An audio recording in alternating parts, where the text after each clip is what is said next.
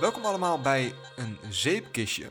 Een zeepkistje omdat wij eh, Patrick Kikken tegenover ons hebben zitten. Naast mij zit David. En naast mij zit Sander. En tegenover mij zit, eh, zit Patrick. Hallo. Hey Patrick, wat leuk dat jij is, eh, of dat jij eigenlijk eh, ons benaderd hebt om eens even te kijken of wij eh, met elkander een mooie, een mooie aflevering konden maken. Ja, Vind ik, eh, vind ik leuk. maar graag gedaan. Ja. Vertel, wat, ehm, Wat brengt jou wat, hier? wat, wat, wat brengt- nee, ja, wie, wie ben je? Je bent zelf ook een, eh, ook een fervent podcaster, Ja. dus je, je, je hebt een eigen podcast ook. Kun je daar iets over vertellen?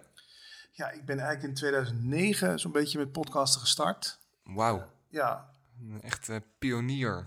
Een beetje. Ja, ik, ik- Kunnen wij niet aan tippen? Nee. nou, het komt eigenlijk nog eerder daarvoor. Ik had in 1998 een website, die heette kikker.com. Ja. Misschien dat sommige me- jonge mensen het nog kennen. Eh, heel veel mensen zaten op scholen daar de hele dag op, want je had nog geen YouTube, je had nog geen Dumpert. Ik was zo'n beetje de enige bron voor mensen van, eh, voor grappige dingen. Die noemde ik dan funny files. Ja. En daar zet ik ook wel eens korte audiofragmenten op. In die tijd moest ik nog met dubbel ISDN inbellen, dus ik kon het allemaal niet te lang maken. Hè. Dataverkeer was nog duur. Dus zodra dataverkeer wat goedkoper werd, dacht ik, ja, nu ga ik dus ook eh, langere stukken audio online zetten. In plaats van fragmenten van 30 seconden in Ja. 56 Ja. kbps.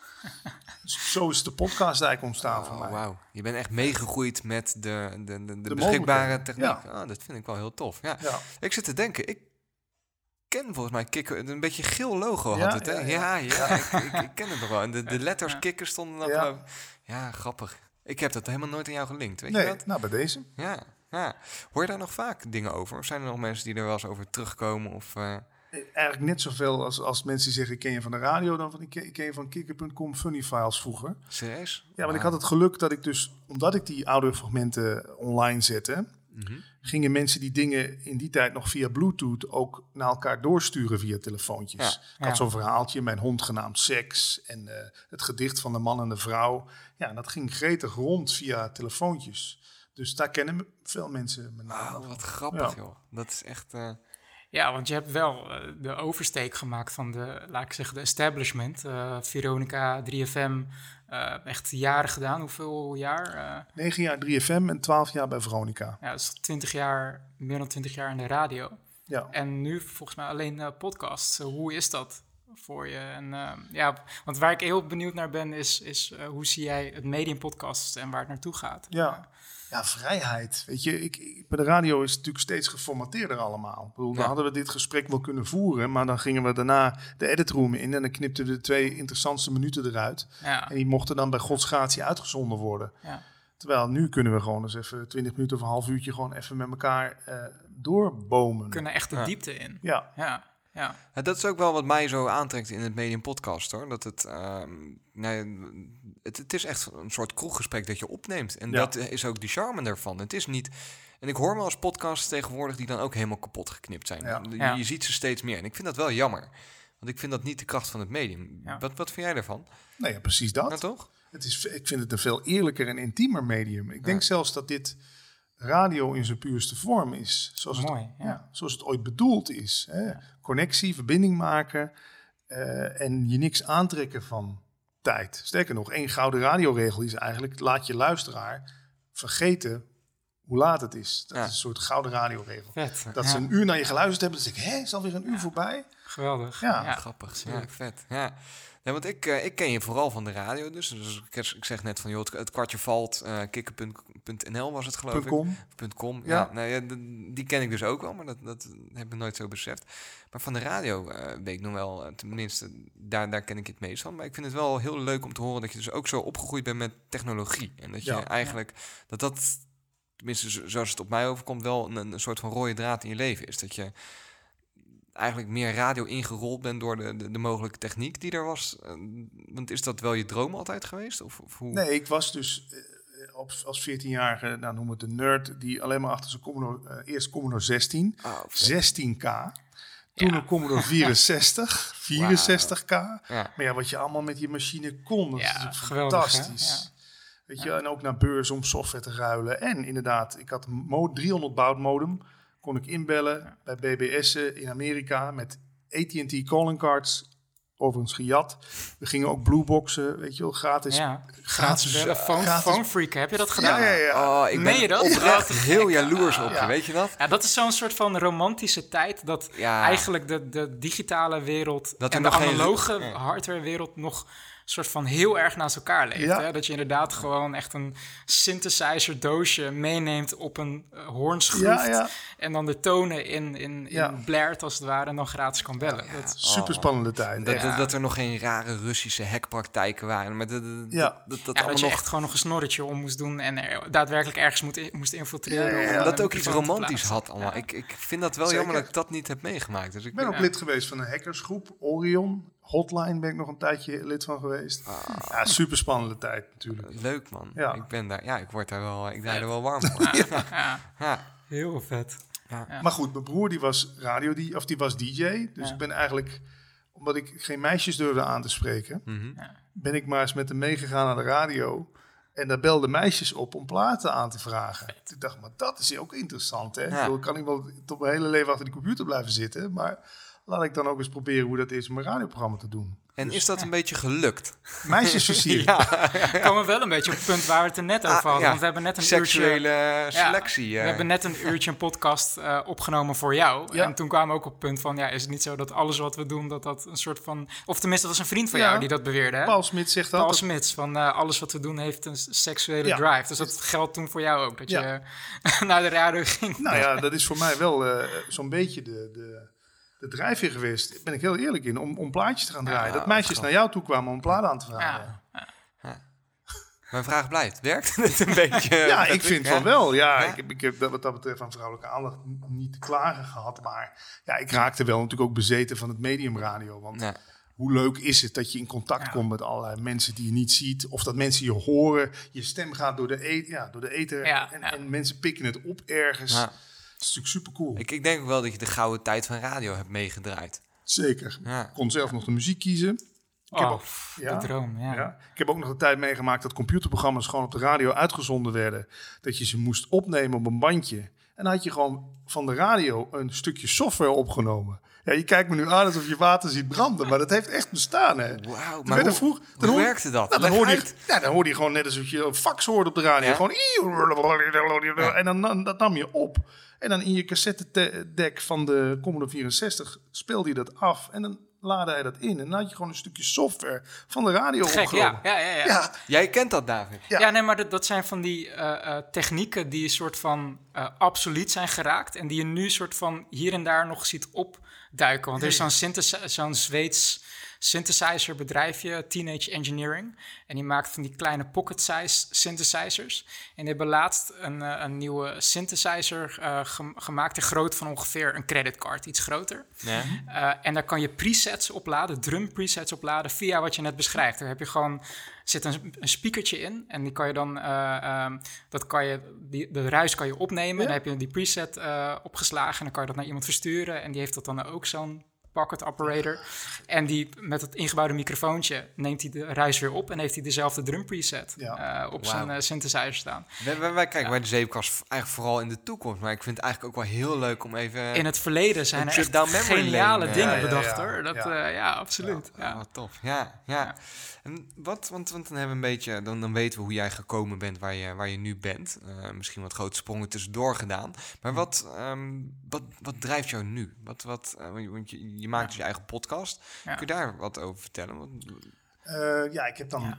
eigenlijk in die 20 jaar radio heb ik eigenlijk 40 jaar in 20 jaar proberen te stoppen. ja. Ja. Want ik deed niet alleen radio. Ik was dus inderdaad ook op internet aan het pionieren. Ik was in de weekends nog plaat aan het draaien in de discotheek in Schubbekutteveen en Ja, in de feesttent in Moergestel. En ja, dan brand je op een gegeven moment wel op. ja, snap Ook ik. al is het, vind je het allemaal superleuk om te doen. Dat is ook mijn waarschuwing aan jullie. Let op dat je je niet te zeer verliest in wat je leuk vindt. Want ook Mhm. daar kan je van opbranden.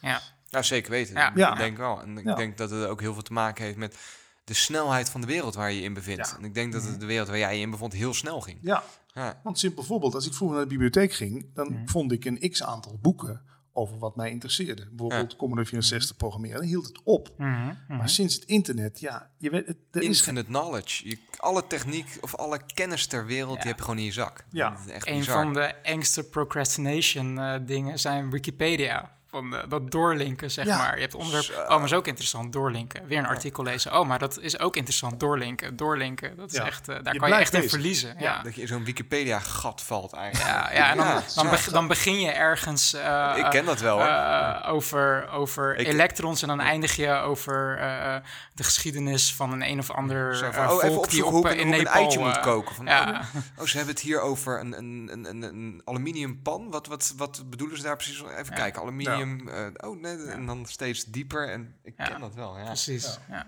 Maar dat vond ik dus leuk om te doen. Ik, ik, ik maakte radio. Ik heb altijd geprobeerd radio naar internet te vertalen. Ik ben op een gegeven moment ook stukjes radio op YouTube gaan zetten. Maar dan weet je, YouTube alleen audio, dat, dat kan niet. Nee. Dus er moest een animatie bij. Dus toen ben ik eh, van bepaalde stukjes radio ben ik een animatie gaan maken, op YouTube gezet. Nou, zo'n ding werd dan in de tijd van Hives nog volop rondgestuurd door iedereen. Dus voor je het weet was een stukje radio van tien jaar geleden een miljoen keer, tien jaar later, op YouTube bekeken. Dat is natuurlijk vet om die twee werelden met elkaar te verbinden. Maar goed, ja, daar, brand je dus, daar kan je dus ook van opbranden, van zoveel Ja. mogelijkheden eigenlijk. ja. Dus dat heeft me wel een beetje, ja, daardoor moest ik op de handrem. Ja, die heeft, dat heb je even een hak gezet. Ja. Ja. Maar je komt op mij over als een, als een heel, of als iemand die, die wel is waar die, waar die wilt zijn. Ja, nu wel. Ja, ja. Maar ja, ik leef natuurlijk ook in een maatschappij waarin iedereen zegt van ja, maar wacht eens even, hou eens op met dat hobby. En ga nou gewoon eens doen eh, wat van je verwacht wordt. ja. Maar ja, dat kon ik niet. Ik wilde, ik wilde mee met al die ontwikkelingen. En radio is best wel een traag medium, mag je van mij aannemen. Want ik weet nog de eerste keer dat ik telefoongesprekken ging opnemen, dat iemand zei, zo doen wij dat niet hier bij de Tros. Dat doen wij niet. Terwijl het nu normaalste zaak van de wereld is, jij naar radiostation belt, ook tip voor jou en jou.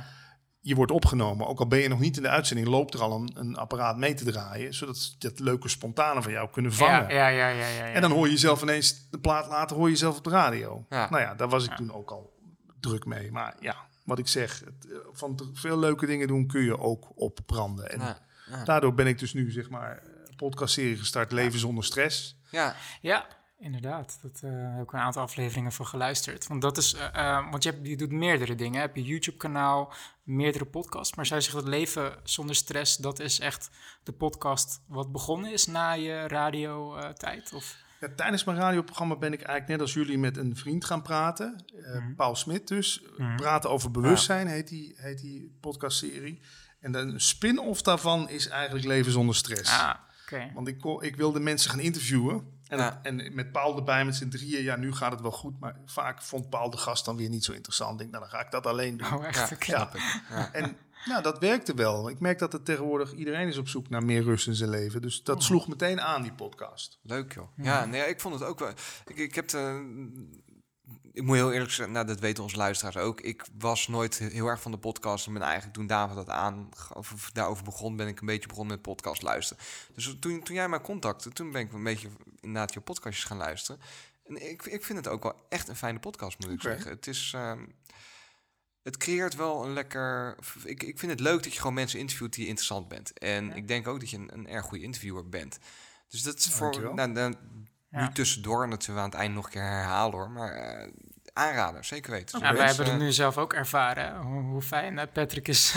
Als je, als je ooit in je leven de kans hebt om geïnterviewd te worden door Patrick Kikker, doe dat dan. Dat is echt. ja. Maar dat is het gekke. Ja. Dat, dat zei ik voor de opname ook al. Ehm, ik heb niet het idee dat ik dat interview doe. En Mhm. daarom denk ik dat ik het zo goed kan.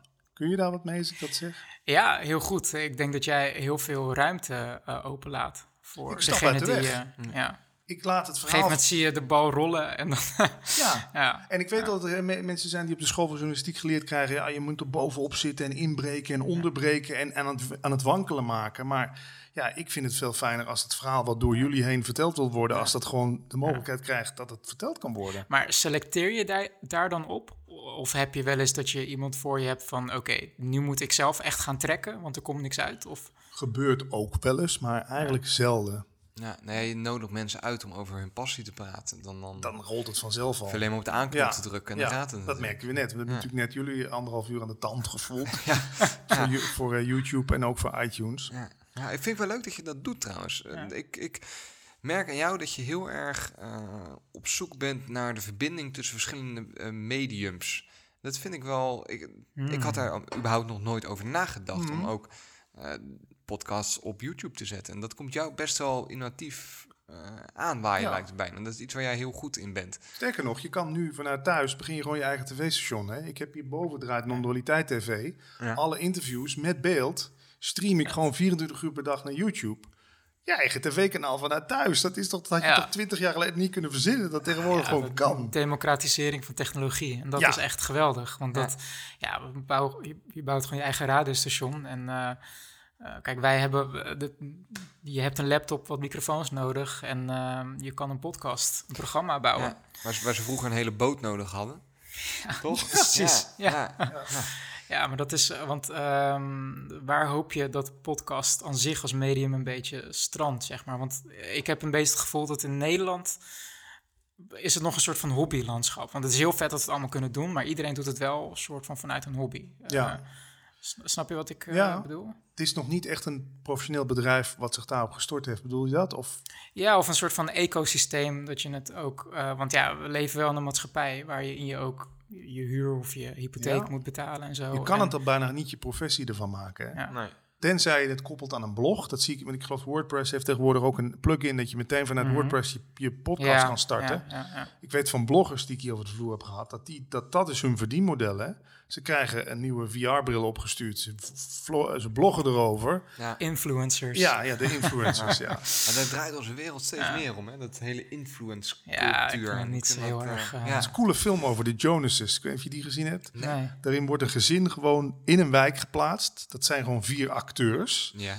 En die krijgen dus ineens gaat hij met een nieuwe eh gasmaaimachine aan de gang. Komen de buurmensen natuurlijk allemaal kijken. De buurman, Ja. wat heb jij daar? Nou, de verkoop van die gasmachine gaat omhoog. Ja. Dan heeft zij net het nieuwe jasje aan van Louis Vuitton. Daar gaat de film De Jonases over. En ja. dat, dat is echt een, een documentary Nee, een film, ja, een eh, film. Waarin dus een gezin in een wijk eh, producten aan de man brengt door te doen alsof ze gewoon een, het ideale gezin zijn wat Ah, daar woont. vet. Ja. Ja, nee, het enge is natuurlijk dat dat wel ook echt Dat- heel erg gebeurt. ja, online zeker. Ja. Ja. Ja. Je hebt tegenwoordig op, eh, ik weet niet of je dat kent, op RTL Z heb je wel eens van die, van die, die hebben best wel aardige documentaires Ja. tegenwoordig, RTL Z. En dan heb je Ja. ook wat van die ehm influer-achtige eh, documentaires. Dat is best wel eng om te zien dan, dat inderdaad, hoe dat te werk gaat. Van Ja. Hier heb je een privéjet, als je maar wat foto's daarin maakt, dat je daarin vliegt en dat je met ons vliegt, dan eh, Ja. mag je daarmee vliegen. Maar ik ben er wel benieuwd naar. Denken jullie dat wij alles van elkaar afkijken? Zijn, zijn, wij, zijn wij apen met een stropdas die gewoon ieder gewoon dingen gewoon allemaal maar tweedehands tot ons nemen? Eh, Wat een good artist copy, great artist steal. dat heb ik geschreven, Ja? zeg maar. nee, dat is Picasso volgens mij. Dat is juist de, dat is juist de grap, hè? Eh, Creativity is knowing how to hide your sources. Ja. ja, ja, precies. Ik denk wel dat ehm, echt nieuwe ideeën eh, heel schaars zijn, laat ik het zo zeggen. 100% pure is, ja, het is uiteindelijk is het een soort van remix van je eerdere material. Dat is eigenlijk grappig, gisteren hadden we het over eh, artificial intelligence, die we allemaal data moeten voeden om zo dingen te leren. Ja. Maar in feite is dat met een baby niets anders. Het is ook een kind die in de beginfase alleen maar data aan het recorden is. Hij is En, de, en dat op een gegeven moment later gaat remixen eh, tot zijn eigen eh, uitingen. de nurture of nature discussie is dan Ja. natuurlijk wel- welke dag is aangeleerd en wat, wat, Mhm. wat, eh, Ja. wat, wat, wat heb je meegekregen. Ja. Dus ik, ik vind het wel een, een bij- bijna eng gedachtegoed om over na te denken. Weet je dat? Dat het niet leuk is om te weten van jezelf dat, je, dat, dat 90% van wat je doet, dat dat maar het nadoen van anderen is. Ja. Dan Ja. ben ik wel bang dat het wel zo is.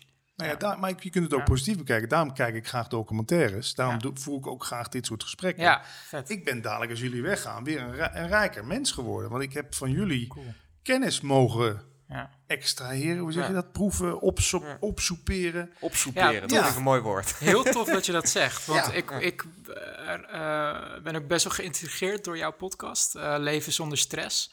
En ook vooral eh, de mensen die je uitnodigt. En zeker toen je ons uitnodigde, van, eh, ben ik, vroeg ik me heel erg af van hoe selecteer je mensen? Wa- Waar ben je op, naar uit, op uit? Waar ben je naar op zoek? Ja. Ja, precies. Want ehm, het viel mij op dat de, overgrote deel van de mensen die je uitnodigt voor jouw podcast, Die, Nou, die, kunnen wel, die, die zijn wel te categoriseren in het zweverige spectrum, tenminste. New Age Ja, achtig, ja, ja, precies. ja. Ik, eh, ik, ik vind, denk dat New Age de beste term is, Mhm. eh, eh, de meest concrete term.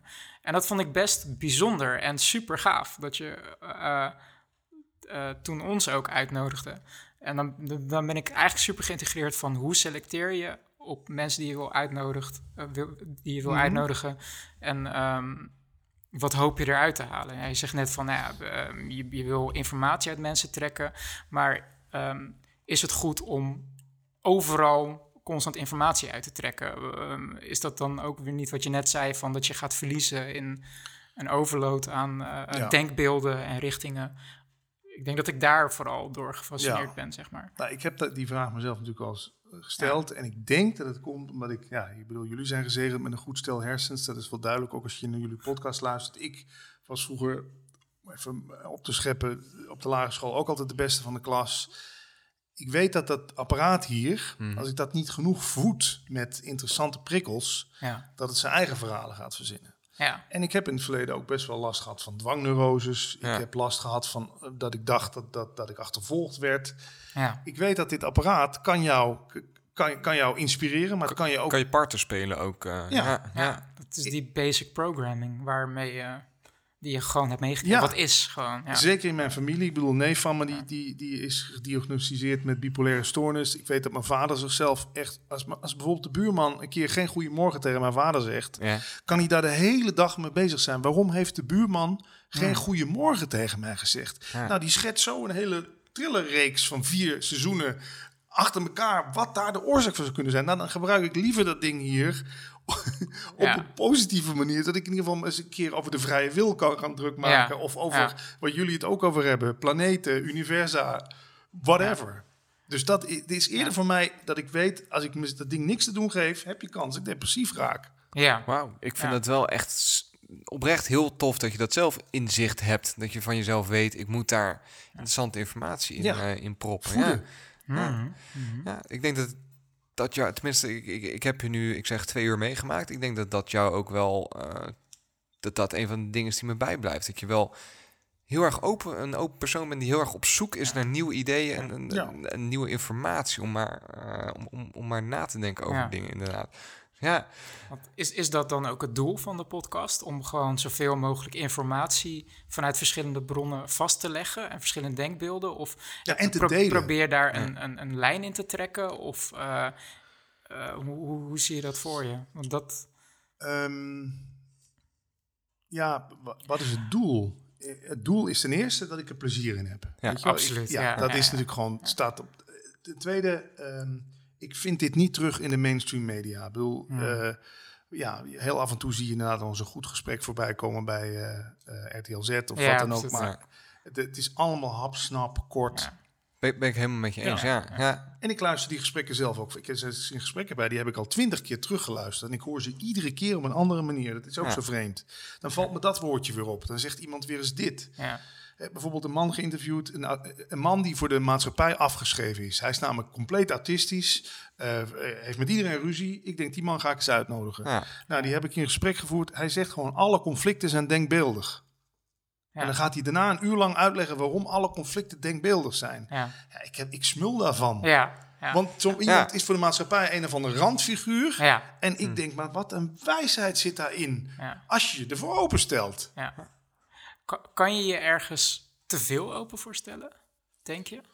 Nou, je kan je wel inderdaad ergens in verliezen. Zoals, Ja. eh, het woord is nog niet gevallen, maar non-dualiteit. Ja. Is zeg maar iets wat ik De even, olifant in de ruimte. ja, waar ik hem even tussendoor kamer, ja. Nou ja, het is eigenlijk een super simpele filosofie, maar die heeft me wel een jaar of tien geleden gegrepen. Want, want dat is echt jouw ding, hè? Non-dualiteit. Ja. Jouw YouTube-kanaal die heet, Heet ook non-dualiteit. Non-dualiteit. Ja. En, eh, ja. Het lijkt heel zweverig, maar feitelijk is het eigenlijk heel simpel wat daarin beweerd wordt. Oké, le- leg het even kort, kort uit inderdaad. Nou, het, het komt uit een, uit een. Het is zo'n oude taal, Sanskriet. Mhm. Daarin zeggen ze Advaita. De Vaita betekent gedeeld, A betekent niet. Dus Mhm. niet gedeeld. ja, geen twee. Of Geen zo, twee. ik, Ja. Het gaat ervan uit dat de wereld één verschijning is. En die verschijnt in ons. Dus eigenlijk 180 graden anders. Niet van jij verschijnt in de wereld. Nee, de wereld verschijnt in jou. Mhm. Als bewustzijn. Dat Iedereen is van de wereld en de wereld is van iedereen. Nou, daar moet je daarna denken. Zien zingt er al over. Ja, ja. Indianen zeggen het ook. Die zeggen niet van ik ga in de kamer of ik ga in de gang. Nee, de gang verschijnt in mij. En het idee alleen al dat mensen 180 graden anders naar de wereld durven te kijken, Mhm. ja, dat heeft ook iets dat, dat, dat triggert die rebel in mij. Hè? Als je tegen mij gaat zeggen dat rechts voorrang heeft, dan ga ik eigenlijk denken van ja, maar wat nou als links voorrang had? Weet je, dan ga Ja. ik dat helemaal onderzoeken. is heel tof, want ik moet in het, eh, we hadden de film ook al geplucht tijdens het vorige uur. Eh, Arrival, over dat eh, aliens eh, de aarde bezoeken en eh, dat er een stel wetenschappers erop af wordt gestuurd om te communiceren. Want hoe communiceer je met iets wat niet van hier is? Mhm. Ja. En het, het, het boek waar het op gebaseerd is, het verhaal is in principe gebaseerd op het idee dat hoe jij denkt wordt bepaald door de taal die je spreekt. De, de taal is een soort van. Je ziet het al meteen al tussen het, het, eh, het Nederlands, Engels, Frans, Chinees, Japans. Als je dan een boek uit Japans naar Engels probeert te vertalen, zijn sommige gegevens zijn gewoon niet te vertalen. Daarin merk je het al. Ja. En eh, dus dat triggerde meteen toen zei van ja, Indianen zeggen het op zo'n manier. Maar dat kan me voorstellen dat de taal eh, die, die je uitoefent, dus het een, di- een directe correlatie heeft met hoe je, hoe je denkbeeld is, Ja. zeg maar. Dus dat, Ja, en wat in non-dualiteit ook veel over gaat, is het ik. Weet je wel, wij, wij plakken overal ik op, hè? Mhm. Ik spreek nu. Ik neem dit flesje we hebben bier. echt een hele egocentrische taal. Ja. Ja. En maar er zijn landen waar ze inderdaad spreken in de derde, is het de derde persoon? Dat ze bijvoorbeeld Hmm. zeggen, je zus heeft honger. ja. Die praten zo. Dan denk ik, wow, dan neem je alweer ja. iets meer afstand van jezelf. Hè? Ja, Wij zijn maar bezig met dat ik, ik, Ja. ik overal op te plakken. Maar Ja. ja. maakt ons dat inderdaad niet veel te individualistisch en denken we dan daardoor veel minder vanuit het geheel. Dat vind, ik- dat vind ik er zo leuk aan. Dat er ook Mhm. andere werelddelen zijn waar niet eens een woord voor ik is. Ja, ja, ja. Ja, ik, ik dat denk wel dat je, dat je, dat je ik, ik denk niet dat wij het over alles eens kunnen worden. Laat dat Hoeft niet, nee. Gelukkig niet. Maar ik denk wel dat je een, een valide probleem schetst van een, een heel eh, ja, een, een Drukke, ego- egocentrische, drukke samenleving. Individualistisch. Ja, ja, ja. En het is wel mooi dat je daarin op zoek bent naar, eh naar, naar, naar anderen. En ik, ik zie, en als het niet zo is, moet je me ook eh, corrigeren. hoor. Maar ik zie daar ook heel erg een boeddhistisch gedachtegoed in. Ik, heb ooit met, een, met een, een- iemand die, die zich daar verdiept heeft om de tafel gezeten. En die heeft mij een beetje uitgelegd aan de hand van een boom. Dat hij zegt van, nou ja, als, als een boom en daar hangt een blaadje aan. eh, noem jij dat dan een blaadje of is dat gewoon onderdeel van de boom? En Ja. dat was eigenlijk zijn, ja, heel kort door de bocht schetsen van... Als, als de aarde nou één ding is... kan je alles aan elkaar linken. Van, Is- is dat niet Waar een- zit er een leegte? Dat, Ja. Hier zit niets en daar Ja. vind- vindt het volgende Ja. ding plaats. Ja, dat vind ik, dat vind ik wel interessant. Ja, Dat, dat, is, dat, eh, herken ik hier heel erg in. Ja. Is, is, is dat vergelijkbaar Ja, met nee, elkaar? zeker. Of- Ik, ik vind een mooi voorbeeld altijd van eh, een kind ziet, ziet iets in de lucht hangen. Hè? Mhm. Vraagt dan mama, mama, wat is dat? En dan zegt mama, dat is de maan. Maar eigenlijk vanaf dat moment ziet het kind de maan niet meer. Want het heeft een denkbeeld. Maan, plakt ergens Mhm. een sticker op, zo. Nou, kunnen we dat ook afvinken. Maar hoe fijn is het als je gewoon in de verwondering kunt blijven van... Wow, daar hangt daar iets grondachtigs. misschien lekker. kunnen we daar naartoe. Ja, dat, Dat, je dat, open... dat vind ik dan weer een gave menselijke drang. Ja, dat, ja. Je, dat je met verwondering naar de wereld blijft kijken. Dat je niet altijd alles maar gewoon voor lief neemt. Omdat je dus met, en dan kom je weer met taal, beperken we ons heel erg. Dat je dus denkt te weten wat iets is. Als je zegt, dit is een tafel. Maar dit is natuurlijk veel meer dan een tafel. Dit is van leven, iets wat ooit leefde Het gemaakt. is gewoon echt stilstaan. Gewoon even alles pauzeren en observeren eigenlijk. Ja, Vooral uitzoomen. ja, uitzoomen. Dat is Ja. een woord wat ook vaak gebruikt wordt. Mindfulness, is dat dan iets wat, wat dat is dat mindfulness is dat weer zo'n gehijackte, verwesterde praktijk of eh, Het is heel erg in, dus ik zou niet, Ja. niet eerlijk zijn. Ik zou zeggen dat ik niet ook wel eens een mindfulness leraar eh, interview, omdat ik weet dat daar ook veel op gegoogeld wordt en zo. En dan- het komt Hè? Ja. ja, dan ga je weer eigen omhoog. Ja. Maar af en toe fiets ik er dan inderdaad gewoon Ja. zo'n mindfulness interview om het wat, wat, wat rustiger, eh, Ja. hoe noem je dat, wat herkenbaar te houden voor mensen. Ja. Maar ja, het heeft natuurlijk ook heel veel. eh, Ik heb het boek net zien liggen, De kracht van het nu van Eckhart Ja. Tolle. Kijk, het nu, dat is ook zoiets. Daar zouden we ook een podcast over kunnen, kunnen Ja. vullen. Is, bestaat er wel zoiets als een nu? Want als je het toch zegt, is het toch al weg. Dus ik bedoel, wat bedoelen we eigenlijk met het nu? Nou, nou ja, Neil deGrasse Tyson die heeft, die, die zegt, eh, heeft het wel eens beschreven als we zijn voor eeuwig gevangen in het nu. Wij, wij, wij zijn vrij in de, eerste, tweede, in, de, in de eerste drie dimensies. We kunnen vooruit, achteruit, naar boven, omlaag.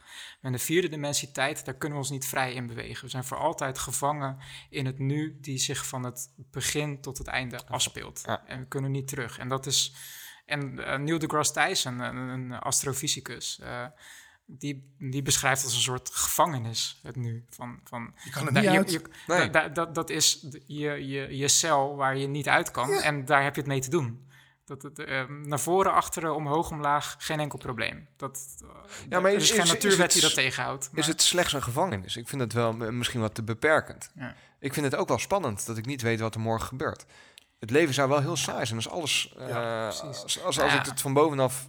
Het is wat het is, gewoon. Het, het, het is wat we nu ervaren. En eh, nogmaals, de film Arrival, want die, Oh, die eh, die laat d- dan de keerzijde zien van wat er met je gebeurt als je daar niet in Ja. gevangen in zit. Ja. ja, tof. Nee, maar ik, want ik, ik vind het wel interessant, non-dualisme. Je zegt, je bent daar tien jaar mee bezig al. Heb je daar ooit, ooit ook, want je bent voor mij ook wel een twijfelaar. Heb je, heb je er ooit aan getwijfeld ook? Aan, aan, aan, aan- Ja, het, het is voor mij een werkbaar model. Ja. Maar, ik, ik, ik- maar zo is mij toch ook ooit verteld dat ik Patrick ben. Ja. Weet je wel? Dus in in de eerste paar jaar van je leven eh, zie jij, als het goed is, tenminste dat wordt wat ook, en spreek me tegen als het niet zo is, Hmm. heb jij nog geen ik-besef. Als jij dan in de spiegel kijkt, is het net als een dier. Die weet niet dat, hij, dat, dat hij dat is. Ja. Die, dat, dat moet je, Het is moet een je bepaalde drempel wat op een gegeven moment ontstaat. ja, dat moet je verteld worden. Dat nee, dat- want in het begin is het ook, Pietje heeft honger. Nee, nee, je moet zeggen, ik heb honger. Maar dat, Pietje, dat ben jij. Het is zo'n Oh ja. leuk experiment met een stip op het voorhoofd van een kind. Eerst kijkt hij gewoon in de spiegel en die aait op de spiegel. En op een gegeven moment komt er een punt Juist. dat hij naar zichzelf wijst van Ja. ik heb een stip op Ja. mijn voorhoofd. Ja. ja. En dan, Oh, wordt wauw, dus, ja. dan wordt dus beweerd dat daar voor ons eigenlijk de afscheiding begint. Daar gaan Mhm. we ons afscheiden van de wereld. Dan gaan we denken van, ik ben iets losstaand van de rest. Terwijl we ook weten, op het moment dat je jezelf verliest in een vrijpartij... je verliest jezelf in een computergame, Mhm. je verliest jezelf in een film... dat zijn toch fijne momenten, hè? dat je als het ware oplost in wat er is. En dat, vind ik, dat geeft dat... Ik, ik, non- ik, ik vind dat wel een, een heel mooi... En ik weet van mezelf dat ik heel eh, kritisch ben... en het heel moeilijk vind ook om... Het, dus ik, ik vind dat wel een mooi ehm, gedachtegoed... om inderdaad wat meer te... Ja, hoe zeg je dat goed? Misschien wat meer over te geven aan dat soort... eh, je, jezelf verliezen in, in het moment en eh één zijn met de wereld. Ik, ik zou dat, dat is wel iets wat ik misschien wil, wil proberen. Nee, je doet het feitelijk eigenlijk Ja, al, maar in principe heb ik ook tot nu toe, hoe jij het nu beschrijft, nog geen gekke dingen gehoord. in die zin van dat je een claim doet van. eh, ehm, eh, ja, ik zei het net eh, voor de uitzending al: van eh, Saturnus heeft een directe invloed op mijn leven. Dan Ja. doe je echt een fysieke Ja. claim. Ja, Maar eh, in feite, wat- hoe het in mij overkomt, is, een, is meer een soort levensbeschouwing. Van het accepte- eh, accepteren wat het is en daar dan een bepaalde, eh, ehm, eigenlijk een eigen doel voor stellen. Van dit is wat ik, eh, eh, hoe ik het, eh, wat je zei, een werkbaar mo- model voor jezelf. Ja. Van dat je je daarin. eh, klopt dat? Of heb je Ja, nog nee. bepaalde claims Nee. waar wat je. Nee, ja, het is ook maar net. Je hebt ook binnen de non-dualiteit heb je ook weer eh neo-advaita. Dat zijn echt, Ja. dat zijn echte hardcore mensen Ja. die ontkennen bijvoorbeeld het bestaan van een wereld. Kijk, en daar komt Mm. natuurlijk de hele, daar komt de weerstand. In die hoek Ja. zit ik ook niet. Nee, oké. Ik, ik, ik, ik pak er eigenlijk uit wat voor mij rust brengt. Ja, ja. dat Ja. is het gewoon. Ja. Ja. En als ik, stel ik gooi dit flesje om. Ja. En ik ga mezelf daarna weer beschuldigen. Oh, wat heb je dat weer Moet gedaan? weer gaan opruimen. Terwijl als ik vanuit non-dualiteit weet dat er in mij eigenlijk geen doener zit, die, Ja. dat het gewoon een spontane handeling was. Ik vind het mooie voorbeeld ook altijd, je hebt drie kinderen. Eén is autistisch, één is gehandicapt, één is gewoon volwassen. Mhm. Nou, de autist stoot een flesje om. Ja, dat is autist, die Mhm. kan er niks aan doen.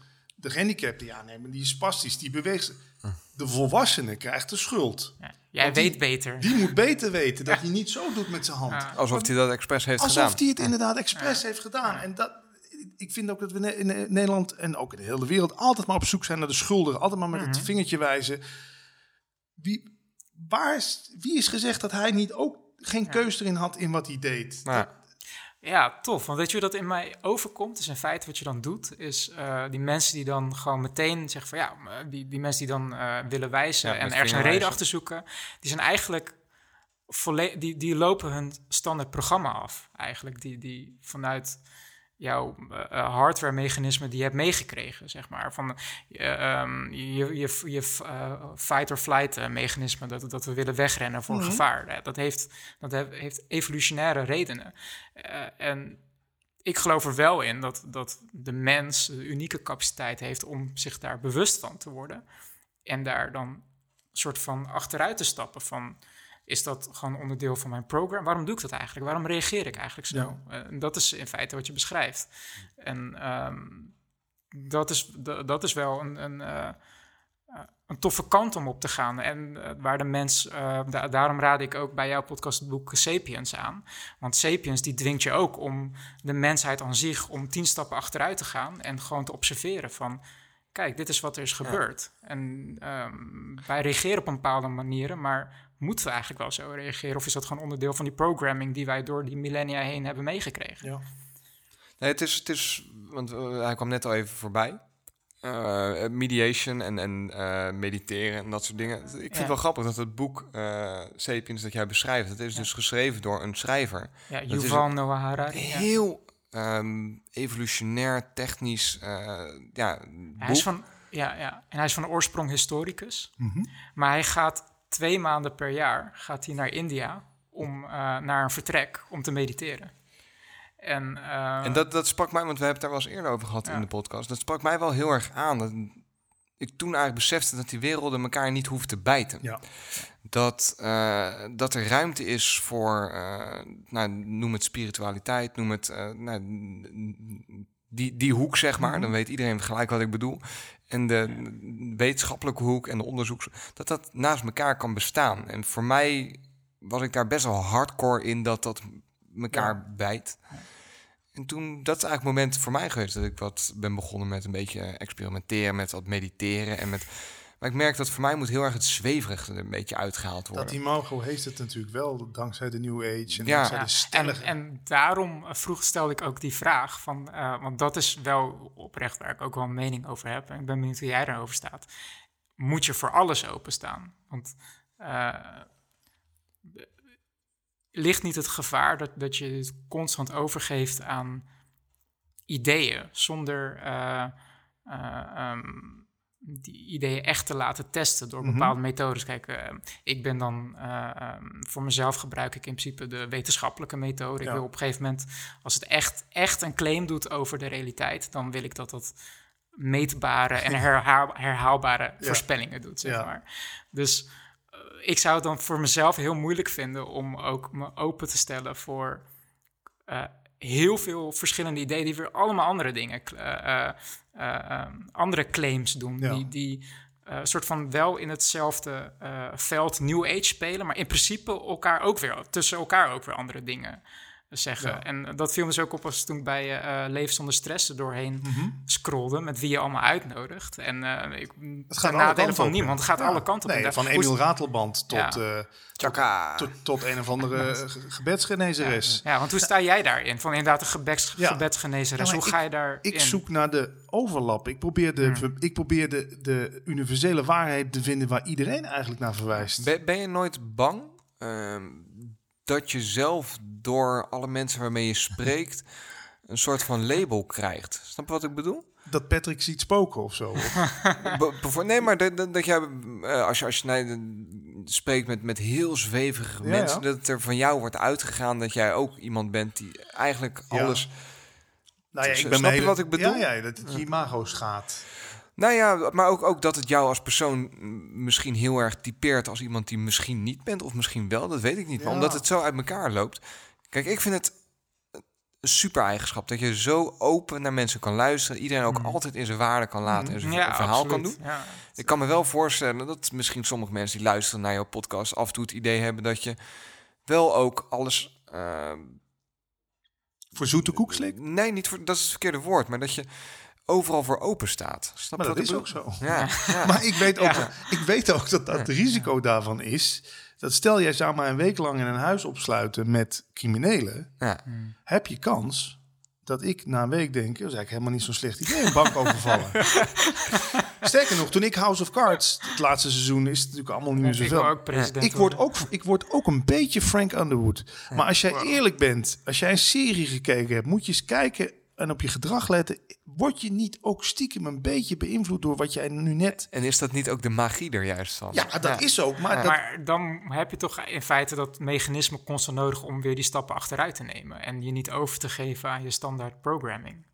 Hoe bedoel je dat? Snap ik ook niet. Nou, dat Leg je, uit, David. Ja. Nou ja, dat je, dat je dus... eh, nou, je had het er net over van... eh, nou, iemand gooit een fles om, maar die doet het niet eh, expres. Ja. En we willen allemaal de schuld aan elkaar geven. Ehm dan zeg je van, ja, ik zit een serie te kijken... en ik laat mezelf beïnvloeden. En dan ga ik me ook zo gedragen. Maar dan...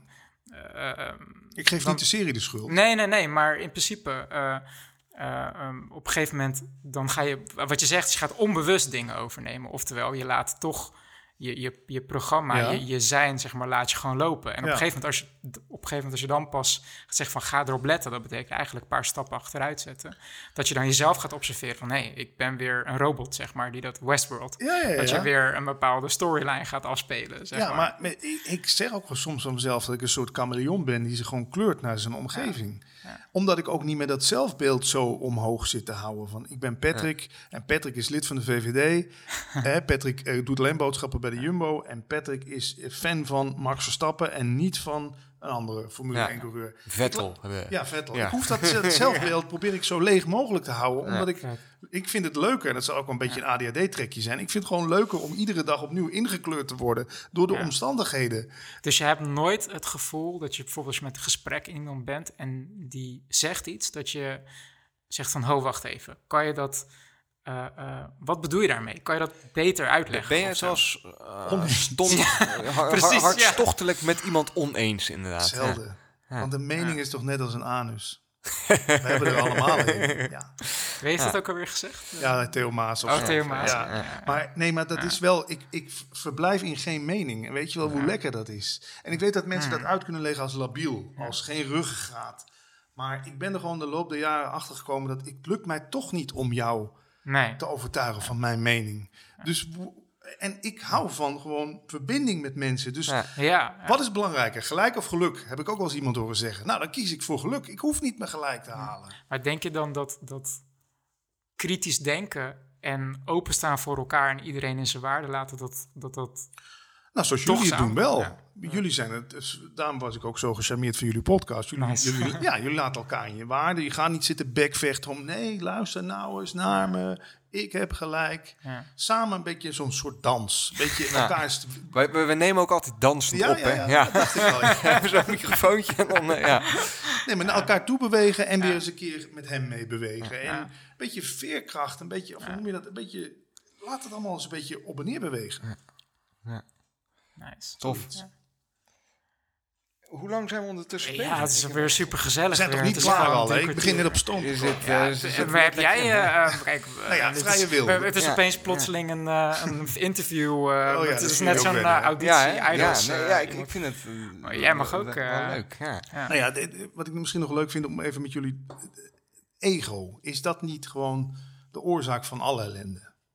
Ego, zoals jouw toilet eh, ego, zeg Mijn maar. ego-museum. Ja, ja. Nou, dat, kijk, als Even, voor je beeldvorming. Patrick heeft een toilet en dat noemt hij zijn ego-museum. Ik dacht dat hij zei ego-museum. ego, Dus ja. ik loop de toilet op en ik verwacht allemaal egels. Hangen ineens, e- ineens overal plaatjes van, eh, van, van, van, van Patrick zelf. Ja. Maar ik ben dat niet meer. Hè. Dat is nou het leuke. Nee, dat, dat viel me gelijk op. Alles wat ik daar zie is een soort snelle jongen met een auto waarmee hij eh, geïnterviewd wordt. Allemaal prijzen die hij gewonnen heeft. En zo zou ik je helemaal niet typeren. Dit ben ik ook niet meer. Ja. En dat is het een soort van parodie, dat je dat dan in de wc ophangt. Zou Ja, ik dat zo letterlijk. kunnen interpreteren? Ja. ook als een soort reminder van dit is dus wat ik jarenlang dacht dat ik was. Die snelle jongen van de radio. Maar je ziet de tijd. Overigens vind ik nog steeds dat het wel iets is waar je trots op mag zijn. Hè? Dat, Ja, nee, dat mag vooropgesteld. Ja. Maar de- het, het lijden zou nu beginnen als ik denk dat ik dat nog steeds ben. Ja. Want ik ben nu niet meer dagelijks op de radio. Ik word niet meer geïnterviewd door kranten en door, door de metro. Ik ben nu eigenlijk totaal 2.3 versie of zo. En ja, dat vind ik wel het lekker aan het leven. Je kan het dus blijkbaar gewoon uitgummen en gewoon jezelf totaal opnieuw uitvinden. Ja, en toch heb je wel een soort legacy die je achter... Ik kan me voorstellen, als jij naar de, naar, naar de Jumbo gaat, waar je altijd komt, als VVD'er... en fan van Max Verstappen. hè? Dat, dat als jij daar rondloopt, dat, dat je toch nog wel eens herkend wordt. Heel af en toe misschien aan mijn stem. Maar het leukste vind ik, Mm. en daarom zie je ook, je wordt pa- pas gelukkig als je gewaardeerd wordt op iets waar je passie in ligt. Ik kom bij het gemeentehuis om eh, eh, weet ik, paspoort te verlengen of zo. Dan zegt die vrouw, je bent Patrick Kikker. Ik zeg, nou, daar verschillende meningen nogal over. Maar I'm guilty, ja. voor deze kunnen we dat aannemen dat ik dat ben. Ja. Zegt ze, ik heb zoveel genoten van die interviews van jou. Ik zat in een depressie, burn-out thuis. Ik heb daar zoveel aan gehad. Ik denk, ha, Ja, daar doe Ja. je het voor, hè? Dat doet Ja. mij honderd keer meer dan iemand die zegt... ik ken jou, want ik heb jou toen in de Heineken Music Hall plaatjes zien draaien. Dat Ja. ben ik niet meer. Ja. Ja, dat, dat vind, nee, vind, ik- vind. Maar dan sluit dat misschien... Ja, hoe zeg je dat? Want ik herken dat gevoel dat je dan hebt, herken ik wel. We hebben ook wel eens dat we ergens eh, een, een bericht krijgen van een luisteraar of zo. Dat de zeepkast wel iets is waar ik zo hartstochtelijk Ja. volmondig achter sta. Doet dat me heel veel. Veel meer als dat ik ergens anders complimenten Ja. op krijg. Dus eh, ik herken dat wel. Ja. Maar even, even terug naar ego. Ja, want jij had een vraag over, over ego ego. is de source van alle ellende. Dat is jouw... eh, Dat is een soort co- conclusie die ik na al die interviews wel een beetje heb Ja. kunnen trekken. Het, het, dat, dat het idee een afgescheiden individu te zijn Mhm. en daar dan allerlei dingen op te plakken. Ja. Dat ego eigenlijk een soort kaartenhuis is waar heel veel oorlogen om gevochten worden en waar we heel veel geld en tijd aan spenderen om dat kaartenhuis maar in de lucht te houden. Ja, nou ja, wa- waar ik meteen aan moet denken is misschien niet helemaal wat je bedoelt. Maar om het toch eh zeepkasteel een science fiction tintje te geven. Eh, want jij hebt de serie Westworld gezien en eh, Ja. dat vond je cool? Ja, Of, super cool. Ja, nou, zie je, eh San heeft nog steeds niet gekeken. Ik Maar krijg dat altijd mijn kop van David. Al, komt, al komt, nog wel een, keer. Ja. komt nog wel een keer. Eh, als ik aan de term ego denk, eh, en vooral in de, in de zin van dat is de, de reden van de, alle ellende, zeg maar, dat we niet met elkaar overweg kunnen. Wanneer iemand vanuit het ego denkt, dan denk ik aan de robots, in de androids in Westworld, die puur hun programma afdraaien Ja. en niet bewust zijn dat ze een android zijn Ja, en een, een, een soort vrije enti- entiteit zijn die hun eigen storyline en eh, het doel van het leven kunnen bedenken. Ja. En niet per se eh, de storyline die door hun, voor hun geschreven is door de programmeur. ja, Eh, en de androids die daartegen rebelleren van Ja. ik, wil mijn, ik wil niet meer eh, in Ja. die café eh, biertjes schenken voor de cowboys. Ehm, dat is de persoon die niet meer vanuit de ego handelt. Die Juist. vanuit die, die storyline loslaat, Ja. zeg maar. En ehm, dat, dat kan ik dan direct correleren naar die... Wij zijn een computer, hardware, die vanuit een evolutionair proces is geprogrammeerd. Maar als je dan bewust wordt van die programma, ja, dan kan je daar... eh, ehm, ja. dan, dan, dan laat je die ego, zeg maar, los. Dus zo zou ik zelf de ego eh, Ja, toch, interpreteren. toch. ehm, Oké, nou la- laat maar een beetje de, de luis in de pelt zijn dan. Advocaat van de duivel. Ja, eh, want is ego niet ook iets dat ons tot grote hoogte stuwt? Ja, ja dat, is de, dat is de eeuwige discussie. Ja. Want zou jij zonder ego nog wel op dat podium gaan staan of heel hard trainen om de snelste te zijn met, met, boog, of met eh 100 meter rennen? Ja. Maar dan denk ik, wat de kracht is van bewustwording van je eigen programmering, is dat je het Nee, wat, kan, kan inzetten hoe jij wil. wat, wat ik eh, ook al een interessante discussie dan vind, is doe je uiteindelijk niet alles voor jezelf. Altijd. Als ik geef aan een goed doel. Ja, dan kom je weer op het punt van bestaat, eh, ehm, hoe heet dat? Ehm, Altruïsme. altruïsme, bestaat dat? Ja, dat is een hele interessante. nee, maar dat, dat ja. loopt natuurlijk wel parallel aan deze discussie. Op het moment dat je zegt, ik doe Ja. altijd alles voor mezelf, dan is het Ja.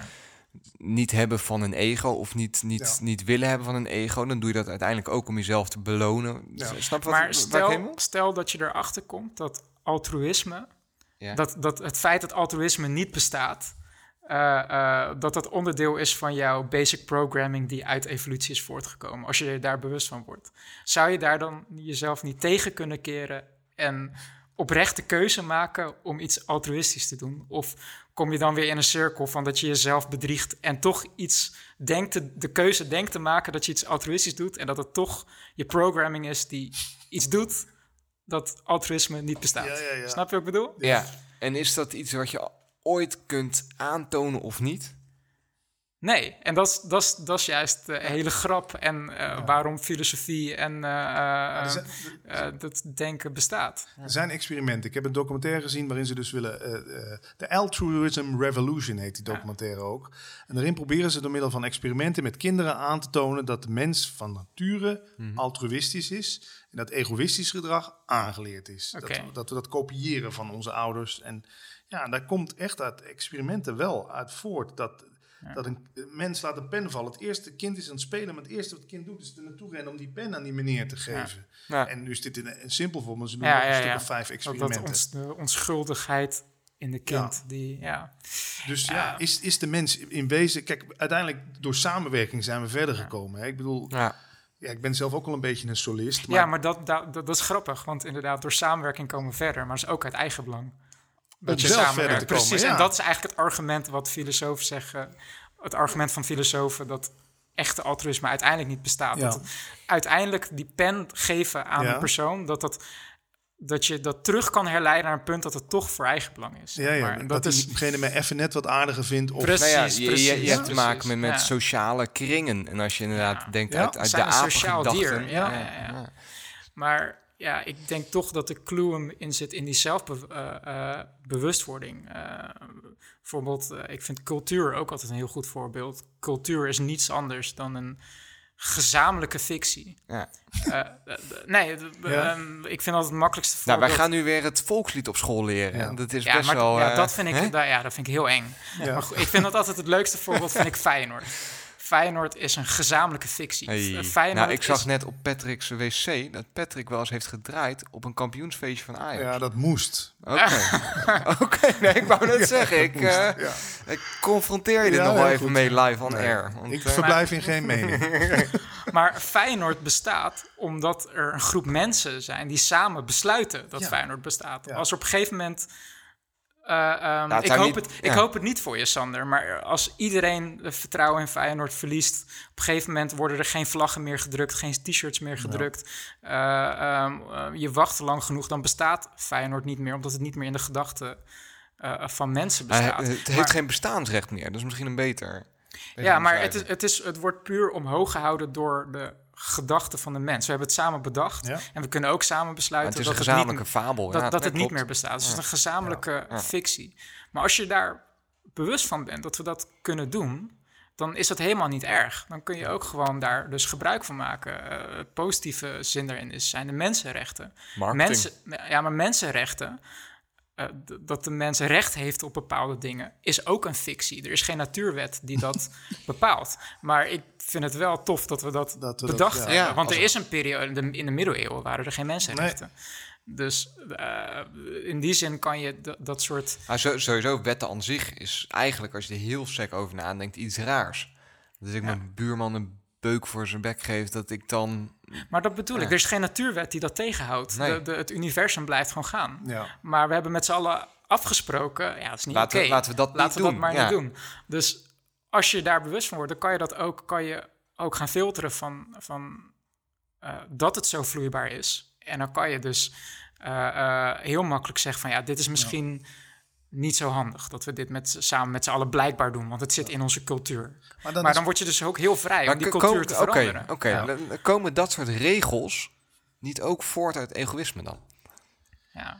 Nee, mijn vraag aan jullie is: Ja. is niet het geloof in een ik Mhm. ook een gezamenlijke afspraak? Dat we maar gewoon zijn gaan aannemen dat we inderdaad een zelfsturend mechanisme zijn wat zelf denkt. Ik, ik denk wel dat Kiest. het af en toe dingen makkelijker kan maken. Ja. Dat denk ik zeker. Ja. Ja, precies. Dat, dat zou zomaar kunnen. Dat zou die programmering kunnen zijn die de Android-standaard heeft meegekregen. En als je daar bewust van wordt, dan kan je andere keuzes maken. Maar waarom denk je, dat dat- die serie Westworld is ook in de non-dualiteit kringen. Dat is precies het Advaita-verhaal, zeggen ze dan. Van, eh, noemen ze ont- ontwaken. Ja, Oh, ontwaken uit Wat de vet. droom van Ja. dat je, een, dat je een, Ja. Iets bent wat gewoon constant maar die programmering volgt. Ja, En ja, dat, ja ik vind dat, eh, wel mooi. De Matrix is natuurlijk ook zo'n voorbeeld. Ja. ja. Wat, wat, eh, want even... Ik denk dat wij best wel, eh, als, als ik onze luisteraars een beetje inschat, heel, eh, hoe noemen ze dat bij 10% Happier zo mooi? Fidgety skeptics? eh, sceptici. Ja, Ja. fi- fidgety skeptics heb. Stel nou dat, dat, dat, dat we er twee of drie van hen zover krijgen om eens te zeggen van, nou, ik wil, me, ik, ik wil wel eens kijken of dat non-dualisme nou iets is. Wat zou je eens nou aanraden? Waar kun je mee beginnen? Om niet gelijk, eh, hè? Wat in Dat je non-dualisme niet ook gelijk kristallen in Nee. huis moet gaan halen. Ja. Want non-dualiteit wordt ook gezegd: neem niks voor waar aan. Ga, dat noemen ze dan, doe zelfonderzoek. Ga gewoon zelf eens onderzoeken hoe het, hoe het werkt. Of het, of het echt allemaal zo is zoals jou dat ooit aanlegt. Ik bedoel, we hebben ook de eerste acht jaar van ons leven in Sinterklaas geloofd. Er is op een gegeven moment iemand naar je toegekomen en heeft gezegd: Ik heb nieuws voor je, Sinterklaas bestaat niet. Eerste reactie is: Dat kan niet. Doe normaal. En ineens ga je twijfelen. En dan ga je het onderzoeken van, is er echt van een Sinterklaas? Ga gewoon eens op, onderzoek gewoon eens dingen. Hoe zit dat? doen jullie toch ook? Onderzoek gewoon eens dingen. En, eh, want dat is het, vind ik het leuke aan non-dualiteit. Het is niet, het is niet iets op zich staans waar je moet gaan geloven. Nee. Het is ook niet iets wat iemand anders jou kan vertellen. Nee, het zegt onderzoek nou eens de mogelijkheid of het werkelijk zo zou kunnen zijn dat jij gewoon aan het gebeuren bent. In plaats van dat je denkt dat er in jou een ik zit die overal voor kiest. En ja, ik, dat vind ik er mateloos fascinerend aan. Ja. Dus mijn, mijn, eh, ik zou zeggen, kijk eens een interviewtje, kijk eens of je... En als je niks doet, ook prima. Weet je, Er zijn ook leraren die beweren, of leraren, mensen die erover spreken, die zeggen, je wordt, je wordt geboren als mens. De eerste drie jaar leef je gewoon als mens. Dan word je tot persoon gemaakt door je omgeving. Er wordt echt een soort persoontje van jou gemaakt. Met een naam en een leeftijd en een gewicht en allerlei labels worden op jou geplakt. Nou, tot je veertigste blijf je geloven dat je een persoon bent. En dan als soort van automatisch valt dat, die ui, valt uit elkaar, dat persoontje. Dat is met mij ook gebeurd drie jaar geleden. En dan word je weer mens. En dan ga je weer in dienst van het geheel, ga je weer allerlei dingen doen. En ja, ik ik kan hier zo enthousiast over raken. Maar Ik zie het ja, eigenlijk. ik vind het, ik vind het zo, want het heeft Ja. me ook zoveel lijden. Het heeft Ja. me verlost van zoveel Het heeft jou lijden. heel veel Ja. gebracht. Ja, Ja. ja. Ja, dat is mooi. Ja. Dus ja, een goede insteek zou inderdaad een boek van Eckhart Tolle kunnen zijn. Of, of, eh, maar uiteindelijk, als je, je weet toch ook, een, liedje, een regel uit een liedje kan je ineens heel erg inspireren. Ja. Een, een documentaire die je ziet, jullie kijken heel veel series. Dus ik zie, ik zie het wel steeds meer terug in allerlei films en series. Ik denk, oh Ja. wacht, ze verwijzen er op die manier naar. Dus nou, dat is mijn eh, advies. Ik, ik, ik vind het wel een, een mooi advies denk ik om op te eindigen. Ja, ik weet niet. ik ook. eh, Het viel mee, hè? ja, nee, Het zeker. was niet heel zweverig, toch? Nee, helemaal niet. Dat, was ik ook helemaal niet bang Nee, voor, nee, nee, Patrick. maar, nee, nee, maar ik kan me voorstellen dat je denkt... God, we moeten bij die gast met zijn met zijn New Age gelul over... de wereld is een droom. En, maar Nee, dat, dat op zich nogmaals, dat, dat is... ik vind het helemaal oké waarin iedereen gelooft. Ja. Het, viel me gewoon op dat je bepaalde mensen hebt geïnterviewd... die echt ja, die hele directe Ja, claims ja. over de realiteit Ja. hebben. En dat ik daar niet tegen inging. Ja.